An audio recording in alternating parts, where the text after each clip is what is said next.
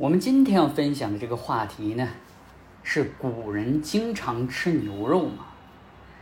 牛肉啊，那可真的是珍馐美味。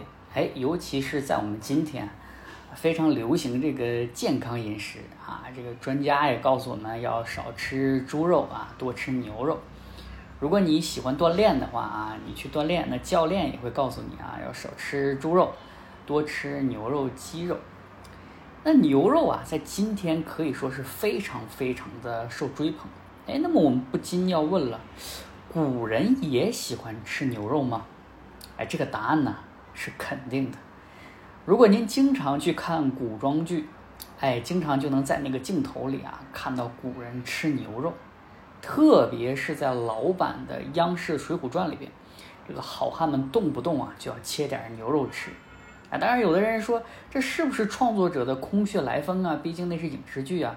其实不然啊，在《水浒传》原书里边就一共记载了四十八处吃牛肉的场景，可见古人对于吃牛肉是怎样一种追捧。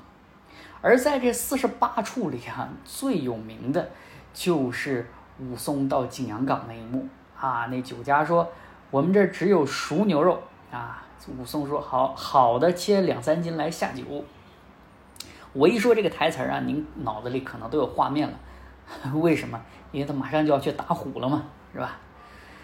正是因为这些素材的描述啊，哎，让我们觉得古人经常吃牛肉好像不是一件什么稀奇的事儿。但是啊，我们仔细的琢磨琢磨，好像又不对劲儿。哎，为什么呢？因为中国自古它是一个农耕社会，哎，大家都知道，农耕社会里啊，你的这个农业生产工具，那是非常重要的。而这个牛，它恰恰就是重要的生产工具，它既是劳动耕畜，哎，它还能做运输工具，比如说拉拉牛车啊，对吧？家里没马的，拿牛嘛。但是呢，牛这个物种啊，它的繁殖能力好像不是那么强。那如果大家都这么经常的去吃牛肉，那谁去种地呢？如果靠纯粹的人力的话，那这点种的地肯定是不够人吃的，所以这好像又矛盾了。哎，那我们今天啊，就来好好研究一下这个古人到底是不是经常吃牛肉。那我们首先开宗明义啊，把答案抛出来，是不是经常吃牛肉呢？哎，肯定不是，而且不仅不是。历朝历代啊，为了防止大家吃牛肉，还要明令禁止去杀牛。杀牛的代价那可是非常非常的大了啊！有多大呢？比如说在汉代啊，汉代杀牛等同于杀人，可以判处死刑啊。在《淮南子》里边说：“王法禁杀牛，犯禁杀之者诛啊。”也就是说，杀畜生和杀人是同罪的。你可见执法者对于耕牛保护的一个重视程度。那到了唐代呢？哎，虽然废除了死刑，不过依然有着非常非常严重的处罚。怎么样的处罚呢？啊，厮杀耕牛判一年半有期徒刑，或者去做苦役。哎，从上面的信息啊，我们也能看出，在古代杀牛真的是成本非常非常高的一件事儿哎，那说到这儿啊，有的朋友就问了。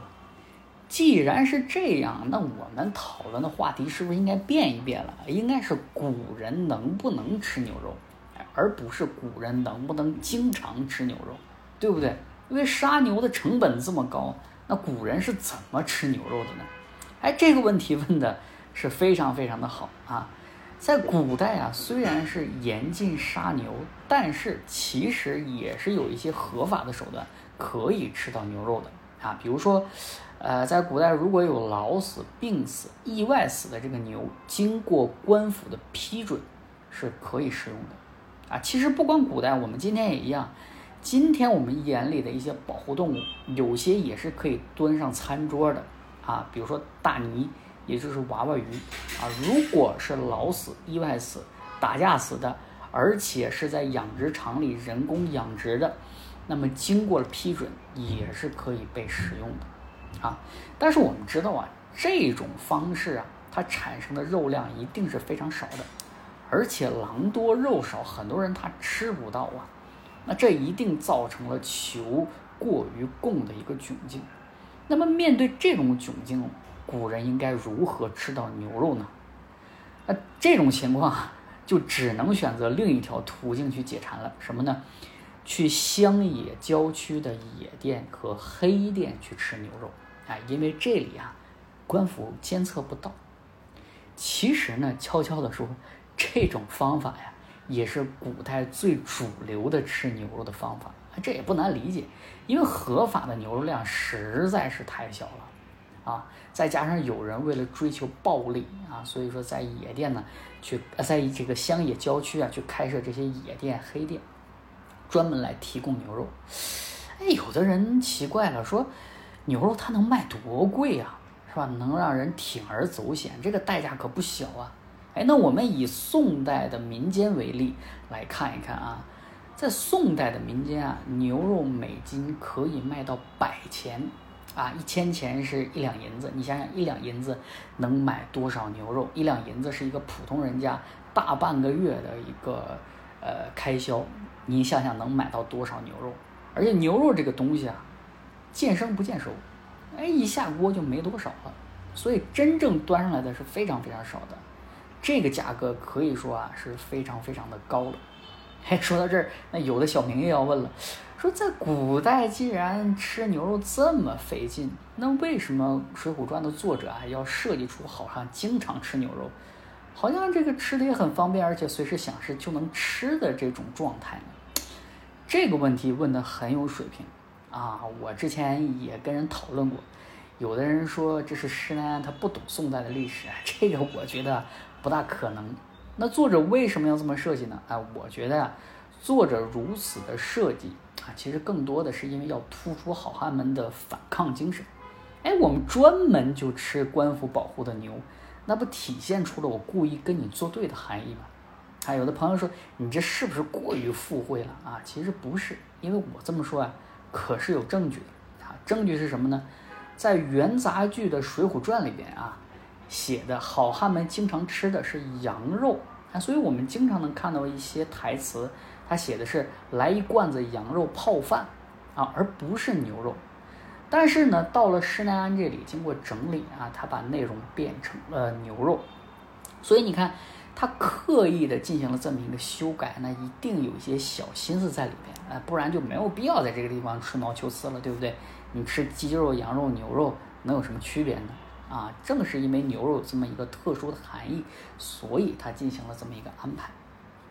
那么，既然在宋代民间呐，这个吃牛成风的现象非常的严重，那么这必然会招致了官府的注意。呃，比如说在宋真宗时期啊，这个浙江厮杀耕农的情况是非常严重的。当时有一个官员上奏说，这人以牛肉为上位，不逞之辈，敬于屠杀。这个奏折一呈上来，那可是让宋真宗十分的害怕的。啊，因为你老这么吃，那以后谁去种地啊？啊，所以说这个天子一怒，流血百步啊，听着非常的有威严，赶紧下旨啊，严肃处理，遏制住这个厮杀自耕牛成风的这么一个现象。哎，结果戏剧化的一幕出现了，出现了什么呢？因为杀牛的人实在是太多了，这个监狱不够用，那我把你这些人抓起来也没人种地了，那光有牛没有人也不行啊，还怎么办呢？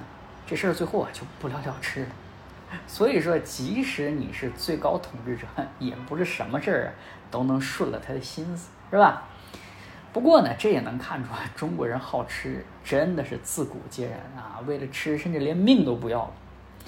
那无独有偶，还是在宋代啊，这个山东莱州地区啊，这个地方也碰到了同样的问题，哎，民间也出现了厮杀耕牛成风的一个现象。那当地的官员一看，这不行啊，对吧？我得想个办法把这个问题解决了，不然我们这个地方怎么发展呢？对不对？你这个农业发展不起来，经济就出现了很大的问题。哎，那怎么解决呢？这个官员呢，还真是个高人，他想了个高招。他说：“你们不愿意宰牛吗？你们不愿意吃牛吗？哎，我把你们抓来，我监狱也不够用，你们也不怕是吧？怎么办呢？哎，我收税，我收什么税呢？我收宰牛税。”哎，也就是说，我现在呀也不给你关起来了，你愿意杀就杀，杀了之后啊，你把这个税给我交上，对咱们都好，对不对？既起到了丰富菜盘的作用，哎，你们能吃牛肉了，哎，也能充实地方政府的钱包，啊，对于这个经济建设也起到了一定促进作用，那可那可真的是一举两得的行为。结果呢，这个万事它没有不透风的墙啊，这个事儿马上就传到了中央朝廷上面，中央那一听就要疯了啊。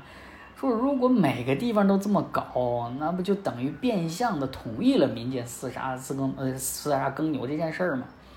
那如果这个吃牛这件事儿不被限制住，那吃的太多了，对于农业经济啊会造成巨大的损害啊！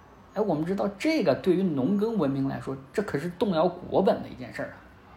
所以说这个事儿立刻遭到了朝中的猛烈批评，那地方政府也不得不紧急叫停了这项政策。所以说，在古代啊，好像面对这种问题，一直也没提出来一个很好的办法。当然，我个人觉得啊，这个民间虽然爱吃牛肉，但其实它也是有个度的啊。为什么呢？因为我不能光吃牛肉啊，牛肉太贵啊，我也要吃饭呢，我也要种地呀。所以这种事儿吧，它一定是很节制的啊，并不会无限的吃。而且，如果家里地很多的人，他一定不会去把自己家牛卖了。啊，所以说这个啊，可能没有我们想象中那么严重，把牛吃绝种了，绝对不会这样的。啊，但是呢，这个行为本身呢，在朝廷眼里就有点不可接受，所以这个是朝廷不同意厮杀耕牛的这么一个原因。当然，这是我一家之言啊，可能不准确，只是我这么分析。说说到这儿啊，我们就能看到，说这个在古代经常吃牛肉，那可是一件很奢侈的事儿，甚至可能代表着你要造反啊。当然，这个在我们今天要经常吃牛肉，其实好像也是一件比较奢侈的事儿啊，因为这个价格确实是比较高。哎，但是我们今天不用去坐牢了呀，啊，所以有条件呢，还是要多吃牛肉。哎，既健康又美味，而且这可是古人梦寐以求的生活呀。我们要好好的去珍惜。好，这就是我今天要分享的一个话题。